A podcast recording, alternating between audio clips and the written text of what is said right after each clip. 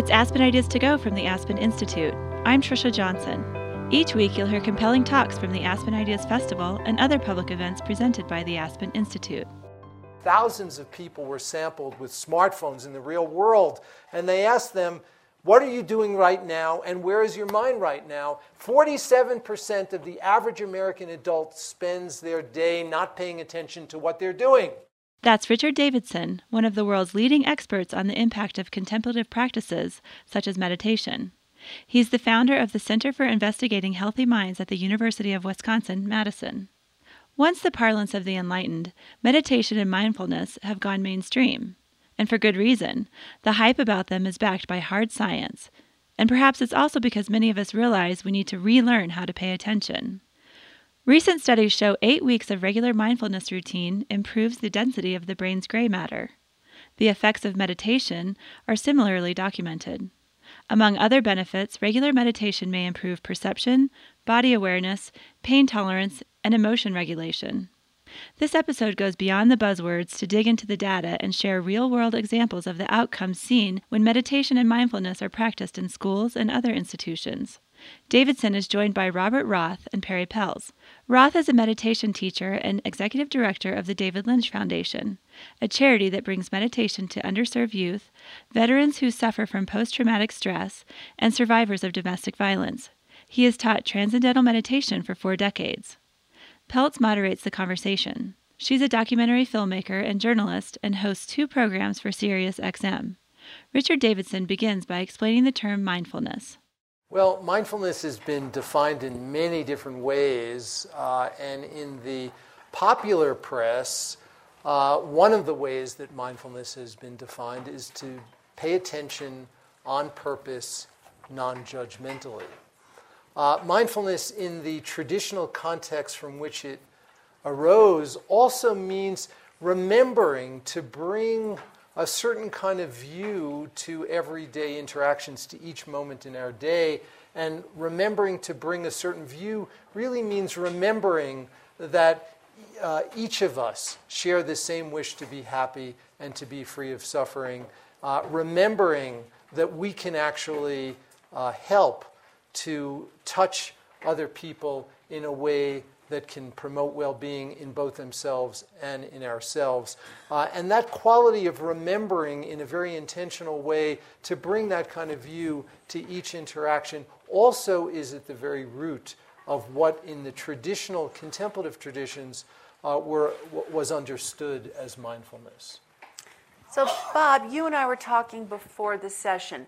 Transcendental meditation is different from mindfulness. Is that correct? Or it can be there are many, many mindfulness techniques. I like to say it's one of So- the mindfulness techniques. Yeah. The analogy that I like to use is you're on a little boat and you're in the middle of the Atlantic Ocean, and, and all of a sudden you get these giant swells, 40 foot high swells.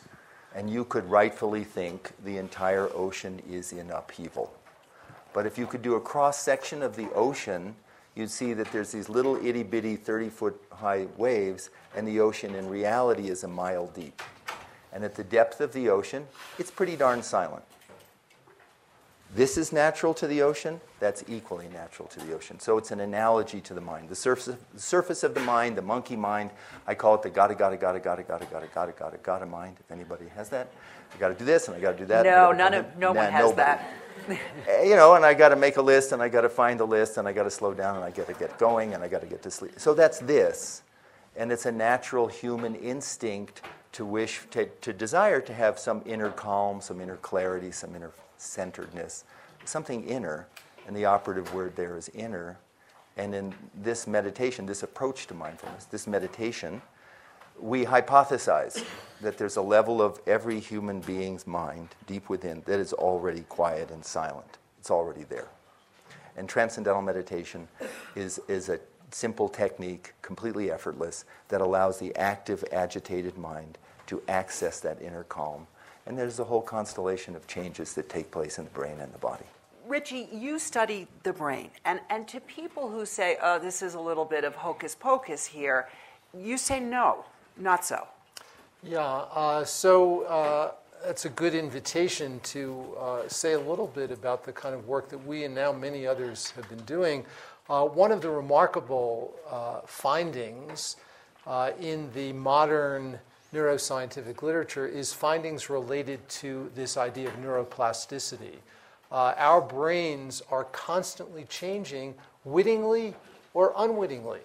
Most of the time, our brains are changing unwittingly. Most of the time, we are subject to forces around us which are shaping our brains in ways that are completely unintentional, like a rudderless sailboat that is just uh, being pushed by the winds on the turbulent ocean that Bob described.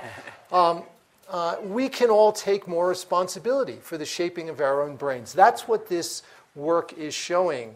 And we could take more responsibility by engaging in specific mental strategies that can promote well being and that in the process change the brain and the body in ways that scientists are discovering are salubrious. They actually can be um, beneficial in terms of uh, age related changes, they are beneficial in terms of inflammatory mechanisms in both the brain and the body. Uh, all kinds of things are now being discovered uh, and so, this notion that uh, our brains are plastic and are just simply being subject, subject willy nilly to the forces around us um, is something that we can change uh, by engaging in these simple mental habits. And I, I, I want to also add that I think that if you look at the data carefully from all the scientific research, one of the things that uh, I think any reasonable person would be led to conclude is that one size does not fit all. There are many different methods and strategies for cultivating um, uh, these uh, uh states of well being. Uh, and one of the challenges, I think, in modern scientific research is to better figure out which kind of person may benefit from which kind of practice. But the bottom line is that the brain does change. We are finding structural changes as well as functional changes in the brain that are associated with the systematic, regular practice of these methods. And it doesn't take much to produce some initial change. We published a paper just very recently showing that two weeks of training in a practice that involves cultivating compassion can change the brain in as little uh, as two weeks, 30 minutes a day. That's a total of seven hours of practice. And this was a very rigorous study where participants were randomly assigned to different groups, and we measured their brain in an MRI scanner before and after these two weeks of practice, and we can show changes after just this short period of time. Bob, I want to ask you the same question because, of course, you're not just teaching people like me to meditate, you're teaching at risk communities, women who have been abused, uh, veterans with PTSD, people who have really had significant uh, emotional and physical stresses. What are you understanding about the brain science? Well, similar to what I mean, what Richie just said. Um, di- it's known, and Richie can comment on this. Every experience changes the brain in a different way.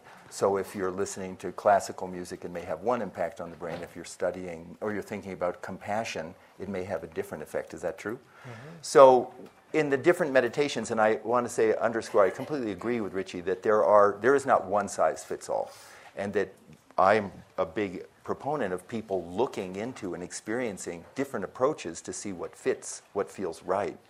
Um, myself, I've been practicing transcendental meditation for 46 years, ever since I was 81. Um, See what meditation is done for him? Look how good he looks. I am 65. But um, uh, I've practiced with, I've gone to events Richie has put on where I've learned many different mindfulness practices and tools and techniques, and I appreciate them very much. Transcendental meditation is not a specific, you're not trying to cultivate or an attempt to cultivate loving compassion or following the breath. It's actually just giving an experience of calm that's within.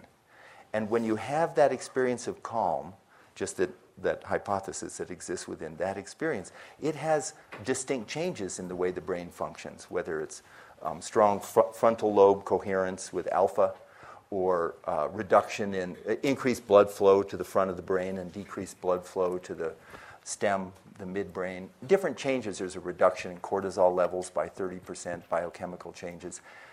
the I, I think personally, and this is where Richie is the researcher, he's the academic, he's leading the way with that. What I want to do is take even what we have already, what Richie has discovered already, and what we've discovered, and get it out to people who need it the most. Continue with the research. Has to be, has to be much more research. And Richie just was telling me about some extraordinary developments at his university. But we're working with UNICEF. My desire is to get meditation to uh, refugee camps. We're talking with the UN Women about bringing this to a million women around the world who are suffering from the worst nightmare of trauma and stress. So, Bob, when, you, when we talk about, we just talked about some of the brain changes that we see. I'm curious. You are teaching to these to these at-risk communities. What impacts have you seen? And I assume you've seen something. Otherwise, you wouldn't continue to be doing it. Well, and I'd love to have Richie also talk about because they're active in schools. I'm getting to him. Okay. He's stressing me. I'm just very honored to be with you. So. I won't. I won't bring in Richie. And yes, I will. Um, uh, we're right now involved. We're uh, 5,000 kids in the San Francisco public schools. People say, "Well, San Francisco," but believe me, San Francisco is very conservative. Um, parents there too. Um, San Francisco public schools, several thousand in Los Angeles. We're just starting programs in New York, in Washington D.C., and in Detroit. And what I think what is extraordinary about the work that we're doing with TM, as it's called, is that it's very simple for a child to do it. And there's, there's a good traction with it. Kids really like it a lot, and they'll do it on the weekends when they're not being asked to do it. What we do is we start something called quiet time, which is 10 minutes at the beginning of the school day and 10 minutes at the end of the school day. The whole school is quiet. I mean, the whole school. And the kids are giving an op- given an option do some form of meditation, they can do silent sustained reading, or they can sleep. And our experience is like we have like 96% of the kids want to learn to meditate. It doesn't hurt if the, you know, the captain of the football team adopts the meditation. But to get to your point, they've had very significant uh, improvements in reductions in anxiety and depression and, and uh, absenteeism, suspensions, expulsions, improvements in graduation rates. The superintendent of the San Francisco school said this is the single most important educational innovation he's seen in 30 years because its focus is on learning readiness. What do we do to make that child ready to learn when he or she sits down in that first period class? So, Richie, the same question for you. Obviously, the science is super important, right? It sets, um, it sets precedent, but I'm curious, what have you seen really anecdotally in terms of the people that you're working with? How does this change people's lives? Well, I can tell you both anecdotally, and I also can tell you in terms of hard nosed data um, what kind of changes we've seen. And I should also say that we uh, have also um, been inspired to take some of this work out of the laboratory and bring it to the real world. We've developed a curriculum for preschool children that we call the kindness curriculum. And it's now being taught in public schools in the context of serious randomized controlled trials. And we just published the first major scientific study of the impact of the kindness curriculum uh, in public school children. Uh, and it, it, just came out in 2015. And we showed that kids, uh, uh, and these are in schools where 70% of the kids qualify for free lunch. Uh, so these are families that have e- experienced considerable adversity. And uh, what we see is that on some key metrics that involve the regulation of attention, delay of gratification, and also measures of pro social behavior like cooperation and sharing, um, there are substantial changes that we can see after a 12 week curriculum compared to kids who've been randomly assigned to a standard curriculum.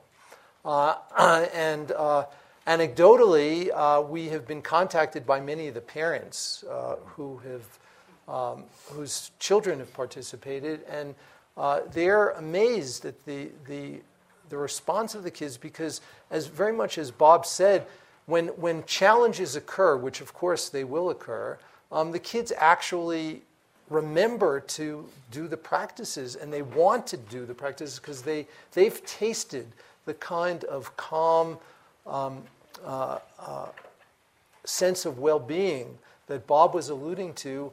Uh, that I think is really present in all of us in, in some incipient way. And if we can learn to recognize that and to cultivate it, uh, it's, it's something that we can come back to on a regular basis that most people report being very helpful. And these kids um, have tasted that. And they come back to it when challenges occur. And so we've now been inspired to implement a program for the parents. We're working with um, the Head Start in our local community, and we've developed a parent program specifically for parents of these kids who've been subjected to a lot of adversity uh, to uh, enable the parents to taste what we're doing. And the teachers, their regular classroom teachers, go through a 10 week training that we provide before we bring it into the classroom with the kids. So this is something that is touching um, all these groups kids, teachers, and parents in a way which is synergistic uh, and I think can really lead to very positive change. Data, hard nosed scientific data indicates that a child's capacity at age four and five to exercise self control and to delay their gratification is a strong predictor of major life outcomes when the kids are in their 30s. It trumps IQ, mm-hmm. trumps grade point average, and it trumps standardized test scores. Uh, in terms of its ability to predict things like antisocial behavior, substance abuse, and even financial success, uh, with very carefully controlling for all of the um, potential extraneous confounding variables.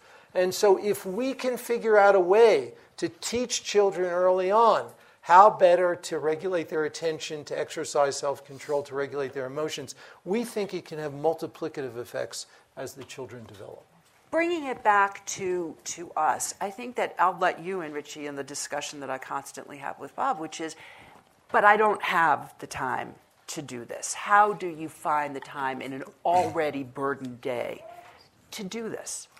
Um, you know, what I would uh, what I would suggest is start really simply, really with extremely small periods where you can maximize the likelihood of success. I think if you, if you say to yourself, I'm going to practice 45 minutes a day, you're setting yourself up for failure.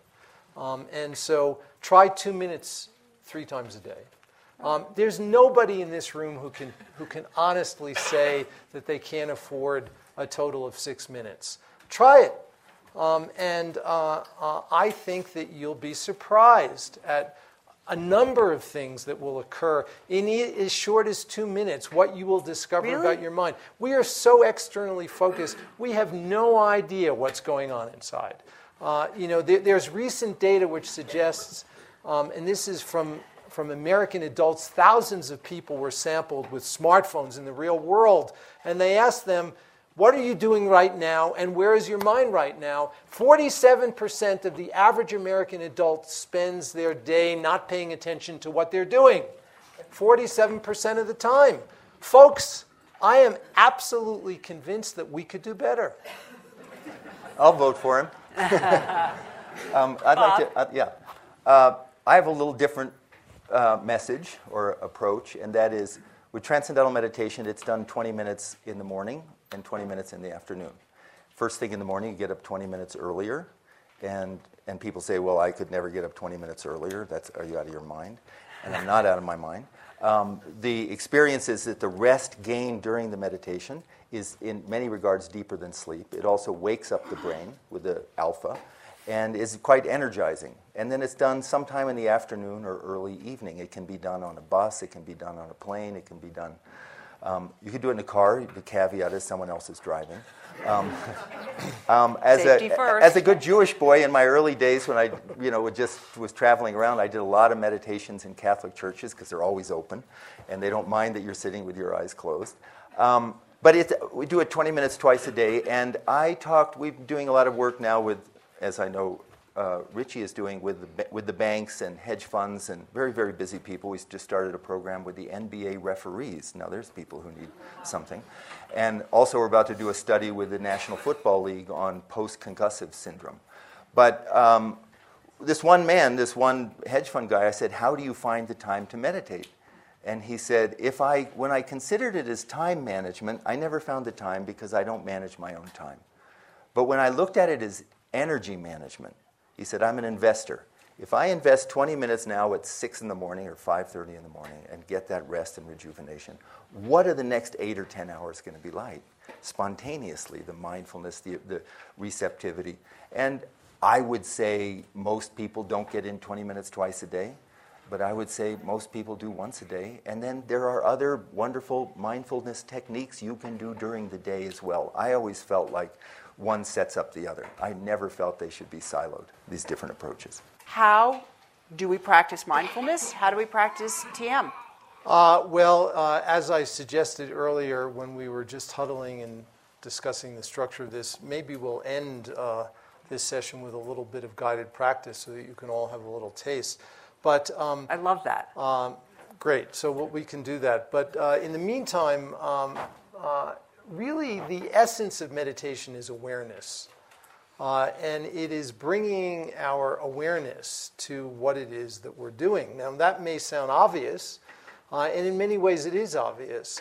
Uh, but if we're honest with ourselves uh, in terms of where our minds are, uh, our minds can be all, in all kinds of places as we are going about our daily life doing things. And so when we sit down to practice, first of all, in the traditions in which I'm familiar, um, both secular as well as non secular, what we do is when we sit down to practice, we invoke the intention that I'm sitting down to practice now. I'm putting my butt on a seat or on a cushion because I understand that these practices can be helpful in calming my mind and opening my heart for me, but primarily what they're best for is that they can actually benefit others that when I am calm and when my heart is open, all of those in my circle can taste it, can feel it, are benefited by it. So, sitting down and putting your butt on a chair or a cushion is a radical act of generosity. And we know, and I'm being perfectly serious, we know that one of the best ways to change the brain to promote well being is to engage in generosity. And viewing this as an act of generosity, I think, is really important. You know, I can be really specific, one of the techniques that we use, but it's really important to see this is the techniques are techniques. The techniques are really not what's important. They are vehicles to get you to recognize these places that all exist within you, these places of calmness and open heartedness that every human, every normal human being has access to. We can think of these places of calmness and, and warm heartedness or open heartedness in the same way that we think of language. We all have the capacity for language, but we need the right strategies, techniques, and environments to nourish that innate capacity. And so these are techniques that simply help us to nourish those qualities. Bob, same question for you. Um, I'll use, so we have that analogy of the waves on the surface, the gotta, gotta, gotta mind, and then in principle, there's no belief necessary. You can be 100% skeptical. I'm an unusual TM teacher, meditation teacher, because I'm a really a skeptical person by nature. I annoy people for that, but in general. But so we hypothesize that there's this level deep within everyone where the mind is naturally quiet and calm. And so, how do we get from here to here? And the key word I'm going to use is effortlessly. That effortlessly. That doesn't mean kind of, sort of, but completely effortlessly. And I'll give you uh, an example that has nothing to do with meditation, but I'll tie it back. I won't go off on a tangent, I promise. sitting in a room and you're listening to some music, and it's probably the worst music you've ever heard in your life. And in the other room, some unbelievably beautiful music comes on. Where does your attention naturally get drawn to? Or you're at a cocktail party, I'm sure this has never happened, and you're stuck in a corner in a horrifically boring conversation. And there's no escape, and five feet over there, there's some interesting people telling a very interesting story. Where does your attention go? It's effortlessly drawn there. So, what we say is the natural tendency of the human mind whether what we go towards ends up being fulfilling is another question, but the attention is drawn to that. The natural tendency of our mind is to be drawn to something more satisfying, but it goes out through the senses And in transcendental meditation, we learn how to give the attention of the mind an inward direction. And without any effort, as a matter of fact, if you make any effort, it stops the process. Without any effort, your attention settles down to quieter and quieter levels of the mind. Why? Because the quieter levels of the mind are inherently more satisfying. So there's no effort. Thoughts are a part of this process. We're not trying to clear the mind of thoughts. We're just letting the agitated, active thinking mind settle down by its own nature. Like you teach a child how to dive. You stand on the side of the pool, honey, and you stand like that, and the rest is automatic. And for that, we give a person a mantra, not like that, but close, uh, a, a mantra that has no meaning, and they're taught how to use it properly. And the last thing I'll say is one of the downsides of this is it's not scalable like mindfulness, where you can just tr- teach a whole group of people. This is taught one to one by its certified teacher. So you get a teacher one to one for an hour, an hour and a half, and you, you get it. And then after that, it takes about an hour a day over four consecutive days. And when we go into the toughest schools in, in Hartford, Connecticut, I bring in 50 teachers. And every child gets that first day one to one. And it really is powerful for getting traction. Yes, hello. Uh, my name is Tyrone Beverly. I'm the executive director of a nonprofit organization by the name of I'm Unique and we focus on doing a lot of work in uh, cultural institutions such as museums, invite different groups of people together around health and wellness issues. And my question is, I hear you got an emphasis on uh, the youth and some referees. I'm wondering if there's any focus on law enforcement because they experience a lot of uh, trauma, a lot of stress in our communities, and I think there's a lot of disconnect in those communities. So bringing uh, those groups together to practice mindfulness, compassion, kindness, so we can actually change the direction of our country. Yeah, it's That's a, a great question. Yeah, it's a wonderful question, and I can tell you that we have received lots of inquiries from uh, law enforcement agencies. We actually recently got a call from the police department uh, in the city of Madison asking us to uh, help them implement a program for exactly that reason. Uh, and I think that there are wonderful opportunities out there to explore the impact of this. These are all um, all the kinds of approaches that Bob and I have been describing, I think, are um, they're low risk approaches. Mm-hmm. I think the, the side effects, if you will, uh, are really quite minimal. Uh, I think that we as a society have an obligation, a moral obligation to try these things because I think that the potential benefit um, is really significant and the downside is, is very, very low. Uh, and I think that law enforcement is a great domain in which I think we really can have impact. Hi, I'm Tane Danger. I'm a terrible meditator, uh, and I also I do improv comedy theater. And I know that there's been some research around art and artists uh, using meditation, or even without using meditation, sort of getting to a similar place. And I was wondering if either of you could talk about that, the, the sort of overlap between the arts and artists and meditation. Yeah, I mean, maybe we each have something to say about that. I think it's a great question. Uh, we have been really interested in that issue over the last year or so in particular.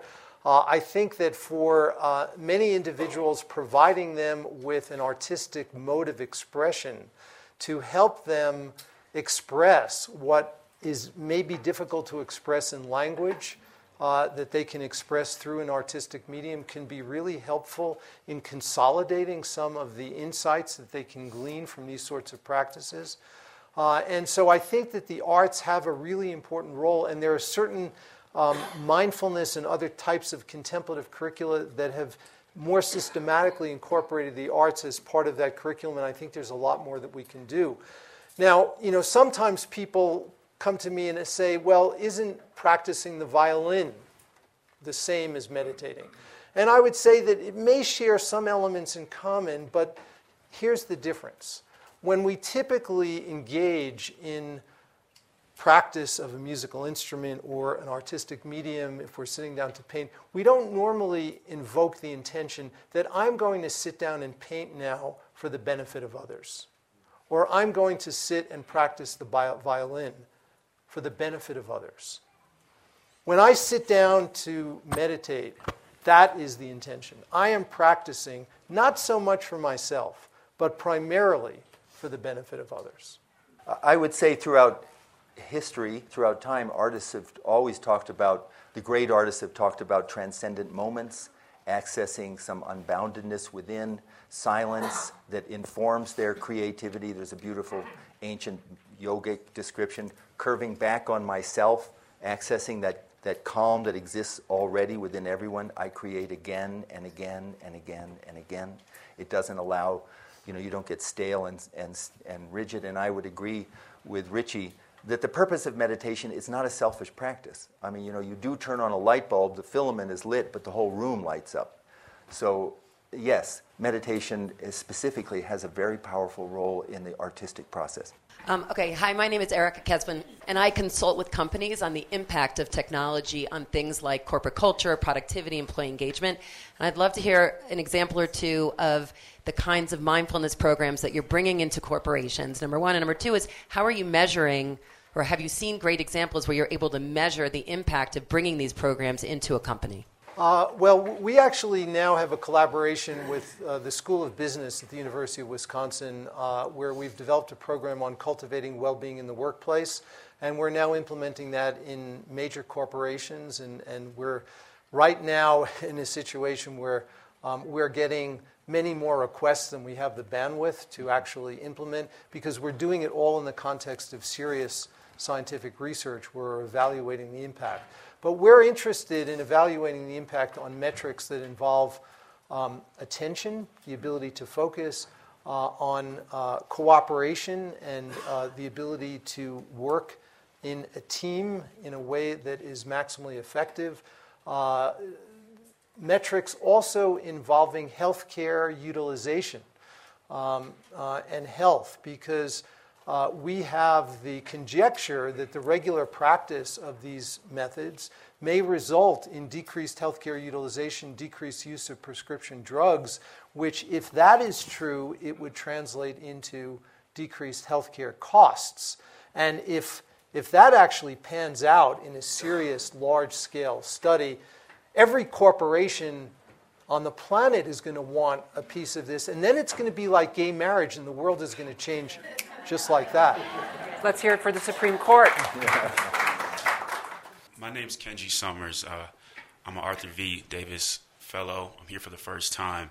Um, I have a nonprofit that helps young people get passports and travel internationally for the first time. I also work at Nike, and we deal with athletes, some of the best athletes in the world, such as Michael Jordan to Kobe Bryant, have credited mindfulness and meditation for some of their best performance. Now, I deal primarily with junior high and high school athletes in my work at Nike, and I'm wondering how do you reach that audience with mindfulness and meditation in the best way? Great question. Why don't you start? Yeah, why don't you start? Um, it just quite spontaneously, quite naturally, when you're offering meditation in a school as part of a quiet time program, then uh, we find that the kids, the athletes, almost are the first to recognize its benefit. You know, that inner calm, that inner stability, that inner steadiness. They talk about the zone. And, and pretty quickly with, with TM, student, young people recognize that. We've worked on a co- lot of college campuses with soccer teams and squash teams. And um, I know Pete Carroll is involved with meditation at with the Seattle Seahawks. But with kids, it's just we just do it in the context of a quiet time program because the beauty of that is they have a structure where in the morning they all meditate and in the afternoon they all meditate or they sit quietly or they nap or whatever. And that within a month or so the kids get the traction where they do it on their own. And Richie was talking about parents. We, we go into a community we're not just teaching the kids, we teach everybody. We teach the families, we, te- we teach anybody who wants to learn, we include in this because it takes a village. And the same thing with veterans. We don't just teach the veteran, we teach the spouse, the grandparents, the kids, because PTS is contagious. But to answer your question, in the context of a school program, it's most effective. And let me just mention one other thing completely out of the box related to something I said earlier. We have this simple mindfulness app uh, that we've developed where a, uh, a, kid, this is targeted for middle school kids, uh, simply taps on an iPad every nth breath, say every fifth breath. Uh, and if they make a mistake, um, they start um, uh, tracking over, and if they have successive um, periods where they're tracking correctly, the game reinforces them in particular ways.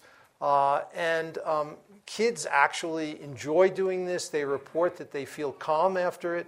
Uh, and they actually get a taste of simple mindfulness of breathing that we can actually teach in the context of a simple video game. And so I think that there are all kinds of ways of doing this. All right. Um, Howard, I, you've been standing there patiently at the mic. Let's get a quick question. I'm going to ask you to be quickly to quick answers because then I want to give you the opportunity to do our exercise. I'm Howard Cohen. I run a family office, and uh, my question is very simple. Uh, have you, uh, either of you, been engaged by the Congress? Uh, you think they could use it? Huh? you think they could use a little mindfulness there? Yeah. There is one openly declared meditator in the yeah. United States Who? Congress. Tim Ryan. Tim His Ryan. name is Tim Ryan. He com- he's from Northeast Ohio district, the Youngstown, Ohio area. Uh, he wrote a book called the Mi- A Mindful Nation. Uh, I would highly recommend that book where he talks about the application of mindfulness to the political sphere. Uh, and he has uh, attempted to bring people from both sides of the aisle um, to groups that meet in the U.S. Capitol. Uh, and so, uh, unfortunately, not many people are showing up but um, it's, it's wonderful that it's starting. At this point in the discussion, mindfulness expert Richard Davidson asks the room to silence their cell phones. He begins a five minute guided meditation. So you can find your quiet moment, we're signing off early. Just remember, you can discover more about the festival at our website, aspenideas.org. Make sure to subscribe to this podcast, Aspen Ideas to Go, on iTunes or wherever you get your podcasts. Now, here's the meditation.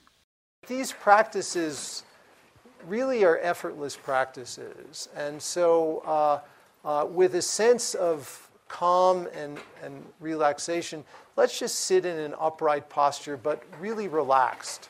And you can have your eyes open or closed, it doesn't matter. And let's simply begin by recognizing that every human being shares the same wish to be happy and to be free of suffering. All of us have this in common.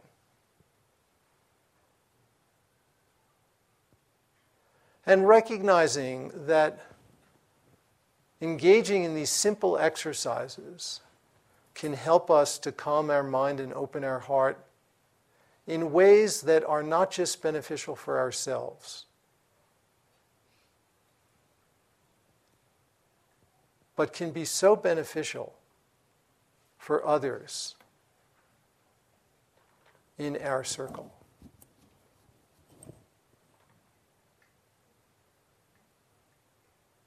And let's begin by simply bringing our awareness into our body. Feeling whatever sensations may arise in our body, whether they're pleasant, unpleasant, or neutral. Noticing whatever sensations we feel in our feet as they are touching the floor.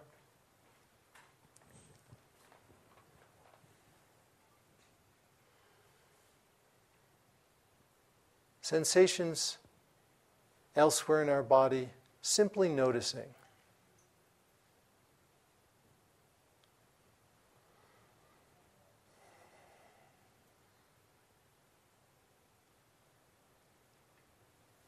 And now let's bring into our mind and into our heart a loved one. A person, or it could be an animal,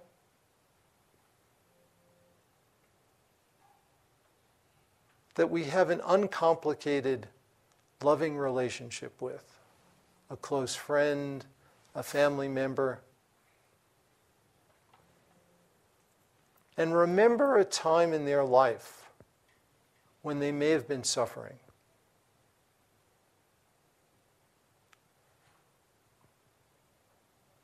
And simply cultivate this strong aspiration that they be relieved of that suffering. And we can use simple phrases that we can silently repeat to ourselves. May you enjoy happiness and its causes. May you be free of suffering and its causes. May you enjoy happiness and its causes. May you be free of suffering and its causes. And simply notice whatever feelings, thoughts, sensations arise as you do this. And then, since our time is running out, let's simply end by bringing this whole community of people here in this room. You all showed up in this room because of something in your life that led you to come together. This particular configuration of humanity is unlikely to reconvene at any other point in time. And simply recognize, as many of the others in this room, and let's end by wishing, wishing each other happiness and wishing each other to be free of suffering. Thank you.